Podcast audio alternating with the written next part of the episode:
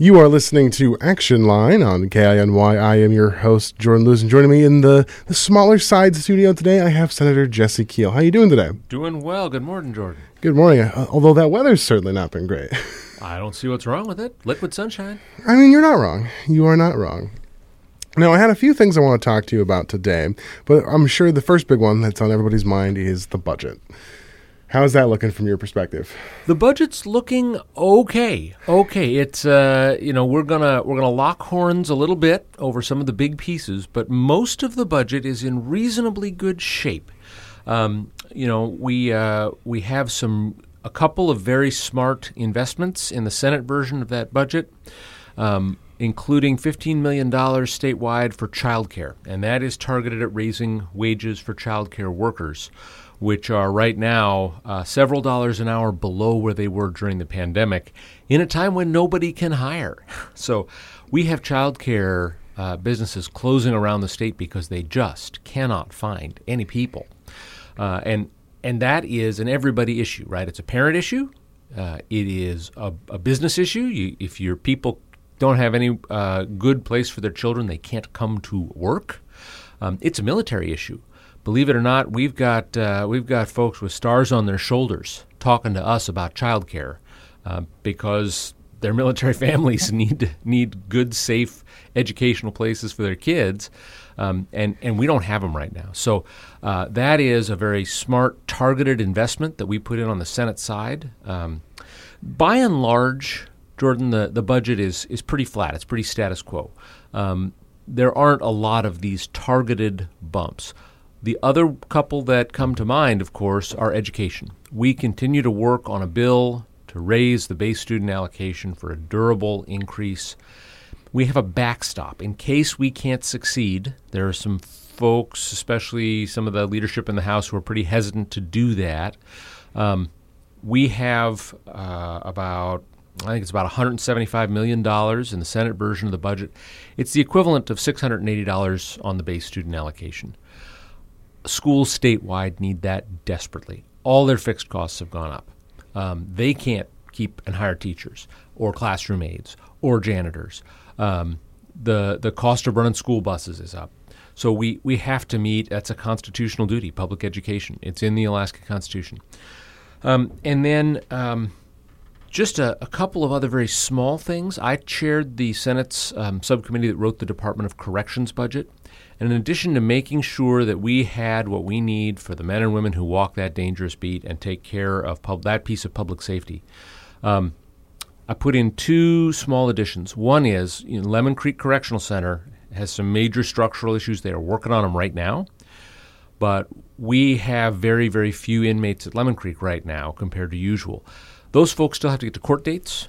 When it's time to release them, they get to be released uh, at home where they were arrested right? Um, and so they need to move inmates more. So we have a temporary bump, not permanent, but a temporary bump in inmate transportation for Lemon Creek to make sure that we don't have to take that money out of running the institutions around the state.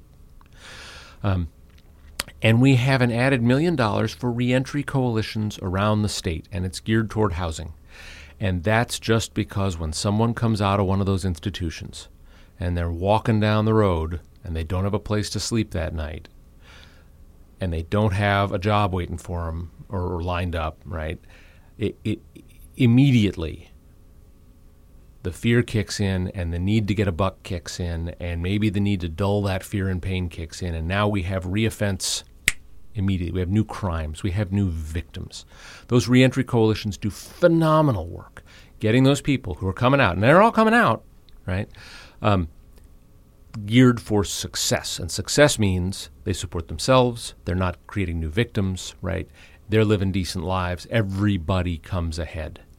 So um, there's a few other things in the budget, but those are the pieces I really wanted to let folks in our area know I'm working on as the budget is getting ready to clear the Senate and then it'll go over to the House. They'll we have a little dance we do where they say we don't agree, and we say, well, we won't take it back, and and then we have a conference committee, right? And that's really where the differences between the House version of the budget and the Senate version of the budget get worked out. Okay, you know, I was going to say I remember seeing some of the early versions of the of the Senate budget there because I know a big part of it was because when you when the Senate received the budget from the House, there's a pretty large deficit originally. And I believe that was about 590 million, if I'm remembering correctly. We're- You're in the neighborhood. I usually just say about 600 million. And and of course, Jordan, the big issue there is no surprise. It's been the big issue for years and years now. The House takes that sustainable draw on the permanent fund and splits it 50-50 between the services Alaskans need from state government and dividend checks. When you do that, um, you, you need to come up this year with about another 880, maybe 900 million dollars. That's tough, right? Especially if you want to try and fund public education. Um, and that um, that House version of the budget uh, pointed for public education funding for the increase to a fund source they can't use. They don't have the votes. So while they have a, the same number to increase school funding, it's unfunded. Right now, we're going to work that out. Right? We I think everybody agrees that schools need a bump, but when you say the House is 600 million short, if you if you fund their education piece, it's a lot more than that. And what that comes down to is um, the House has a 50-50 dividend, and they're short, yeah, eight nine hundred million dollars. The Senate has a 75-25 dividend, and we are effectively balanced. Right? I could tell you there's a 90 million dollar surplus, but you know that's if the price of oil over the coming year doesn't drop by 75 or or no, a dollar 75. It, it, it, it's balanced, right? Right. And that was sort of what caught my attention is with because I'm uh, unlike you said, there's going to be that dance of going back and forth. It also raises the question of does it seem like we're going to finish the session on time? we can, um, and, and and it's getting tight, right? We are we are under three weeks left, um, and and usually, you know, the the House was a little delayed in its budget process, but but not badly. Um, we are working on, you know, the the Senate just passed a rewrite bill for the PFD formula over to the House. And it's a 75 25. And if we raise the revenue over the next several years, it can go up to a 50 50 but you got to have the revenue to pay for it, right? Pay for state services and a 50 50 PFD. Um, and, and we'll see what the House does with that. Obviously, it would be good if what we're doing in the budget and what we do in the law matches. We're in this position now where we have this 40 year old dividend formula. And if we followed it, we would be billions in the hole, right? So we need to change the law. If we can't afford to follow it, it's up to us to change it. The Senate just voted yesterday to do that. That bill goes to the House.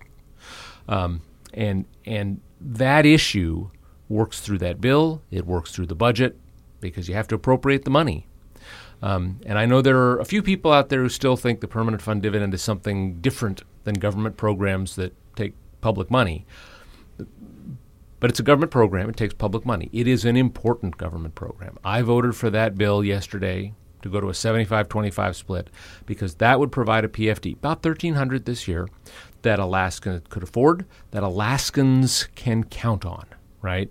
Not getting yanked around left, right, up, down, who knows what it is next year, this year. A fairly stable, gradually growing, keeping up with inflation, about 1300 this year and moving forward. Alaskans should know that check is going to come so that you can save it for your kids' college, so that you can pay your fuel bill, so that you can, whatever it is you do with it, you know it's going to be there. Gotcha. Uh, now I'm actually reminded of. I remember uh, listening to one of our other programs, and someone had basically just said, "Why don't we just liquidate the PFD?" And it's like that's not very practical. And you're pointing out all, a couple of good reasons why, because we need that helps you know prepare students for college. I know that's what I did with a good chunk of my PFD growing up. Was I would take some of that, and being a child, I would go get things that I would like to go get, but the majority of that I would then save for school, and so that was very helpful by the time I got to, to start college because I had that money set aside. And and every family is going to do that differently. But the thing about that that permanent fund is it was created. The voters of Alaska passed a constitutional amendment to take a little sliver of the oil money, which you know, oil money doesn't last. It hasn't anywhere ever that oil's been been discovered and developed. Right? Fields ramp up, they ramp down, um, and turn a piece of that those oil wells, the money from those oil wells, into a permanent money well. If we didn't have that permanent fund spinning off earnings, that's about three and a half billion dollars a year, every year, taking care of inflation itself, right? Gradually growing, that we wouldn't have coming in. And whether we put out $850 million of that in PFD checks or more, the rest of that is money that's not taxes to pay for schools, to pay for prisons, troopers, ferries, you name it. So that, that was a brilliant masterstroke about 40 some years ago. And without it, Alaska would be in serious, it wouldn't look like the state we have today. We would be in serious financial trouble without those literally billions of dollars. Gotcha. We are going to have to take our break. When we come back, I will have more questions for you. One of them is about one of the bills you are a co sponsor on. You are listening to Action Line on KINY. Welcome back to Action Line. I am still your host, Jordan Lewis. Joining me in this small studio today, I still have Senator Jesse Kiehl. Now, in the first half, we talked a lot about the budget, but what I want to talk to you about right now is actually, uh, I think it's HB 108 is what I have written down. I think I actually mean Senate, Senate Bill 108. Bill, yeah. I was very tired when I wrote that note. But so, what can you talk to me a bit about that? Because I understand that you're a co-sponsor on that bill. Yeah, Senate Bill 108. Uh, the prime sponsor, Senator Kawasaki, out of Fairbanks, and that's an equal rights bill. And it's a, a very smart and a very elegant approach. It takes Alaska's existing non discrimination laws, right? So when it comes to housing, you can't base your decisions about whether to sell or rent to somebody on their sex, on their marital status, on their race, um, and so forth. And the same with uh, employment, whether that's hiring, firing, raises, demotions, promotions, um, with credit, um, things like that. It's just a you got to make the decisions on the merits bill, right? Not on somebody's unchangeable personal characteristics. And what it does is it looks at the United States Supreme Court a couple years ago, where one of the most conservative, most textualist, farthest right justices, Neil Gorsuch, wrote the decision that the rest of the court joined, or almost all the rest of the court um, joined, in a case called Bostock v. Clayton County. And the name of the case doesn't matter. Here's what the Supreme Court said they looked at the federal anti discrimination law when it comes to work, when it comes to employment. And they said discrimination on the basis of sex includes discrimination on the basis of sexual orientation or gender identity. And it was a fascinating uh, ruling because I, yeah, I read it, Jordan. And what Justice Gorsuch wrote was if you would have hired a person who was male, married to a woman, but you wouldn't hire a person who was female, married to a woman, the sex of the person, the job applicant, is the only factor it is what they call a but for uh, cause of discrimination. So, but for their sex, you'd have hired them. Well, then that's sex discrimination, right? And the same thing with gender identity. And and you know, I have disagreed with Justice Gorsuch when it comes to the rulings many times. But when you read this one, the logic was just rock solid all the way through it. Love it, hate it. He lined it right out. I mean, it, it means what it means. And so, um, we have an attorney general in our state uh, right now who told the State Human Rights Commission, okay, okay, Justices, Justice Gorsuch and the U.S. Supreme Court's logic makes great sense, but they only applied the logic to employment. And even though there's nothing wrong with the logic, just don't use it for anything else where we bar discrimination on the basis of sex. And if that doesn't make any sense to you, if you're shaking your head going, wait, wait, the logic works or it doesn't work, the words we mean what they mean or the words don't mean what they mean, um, I'm right there with you. I don't get it. And so what Senator Kawasaki's bill does is says, okay, look, if we have to say it explicitly, we'll say it explicitly. The words here, they mean what they mean in all these categories. Discrimination on the basis of sex means discrimination on the basis of sex. And the whole point, the whole reason this is a fight People ought to be able to get hired and fired and promoted and demoted and get raises or pay doc based on how well they do the job and whether they show up on time and meet their goals, right? That's what that's about. Not who you love, not who you marry, not who you, you know, uh, the color of your skin, none of it. When it comes to renting and being able to stay in or, or, or buy a house or whatever, do you pay the bill on time? Do you trash the place? Yes. No. Did you trash your last place? Yes. No. Right. Did you treat it right? That th- those are the factors, right? Do you have an income? No? Well, maybe I'm not going to rent to you. That's fine. That's fine. But, you know, uh, this other stuff has got nothing to do with it. And so that's what Alaska law has said for a long time. It hasn't been enforced that way. Senate Bill 108 says fair shot. Do it on the merits, not on this other stuff. Gotcha. You know, I think I listened into uh, the House bill equivalent of this same topic, and hearing some of the points that were raised there was quite interesting. And I think it's interesting even to note just the number of these sorts of bills that we have coming out in the legislature overall. Even you have, obviously, you have this bill. You have uh, there's HB 105 over in the House. There's HB 99. I mean, and there's a, there's a, quite a number of bills on both sides of the legislature that are all about discrimination or on the basis of, of sex. And I think that that's quite interesting. What are, so I want to get kind of get your thoughts on that. Well, um, you know these are these are hot button issues for some folks, um, and and there are folks who who um, obviously take take a position in, in other directions. I I think you know we do better as a society when people have an opportunity to succeed, and when people um, have the basic respect um, to to be full members of our society. We we don't do better if anybody's held back artificially, and so um, unfortunately, these issues um, people people really like to to argue about, um, and and there's so much work to do. Um, so unfortunately, drama makes makes for good TV. It makes for good radio. It makes for good newspaper coverage. Um, you know, fl- flash and splash and fights get a lot of coverage. In the meantime, people are living their lives. People are trying to succeed.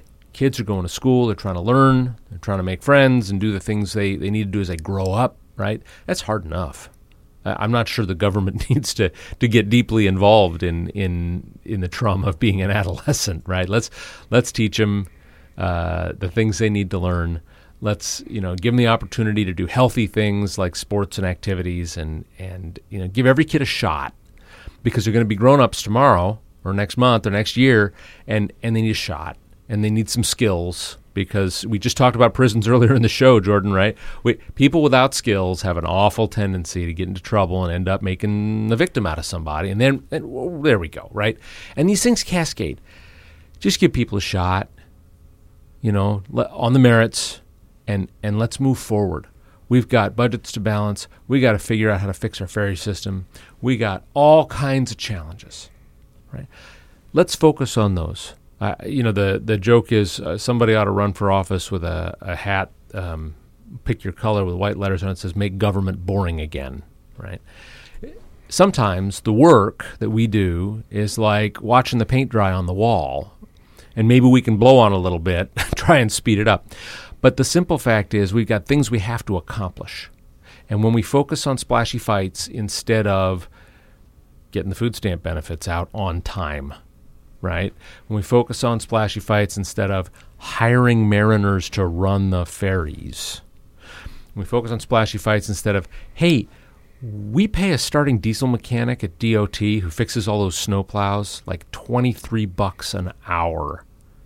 You know what they make at the mines? Half again. 150% that, right?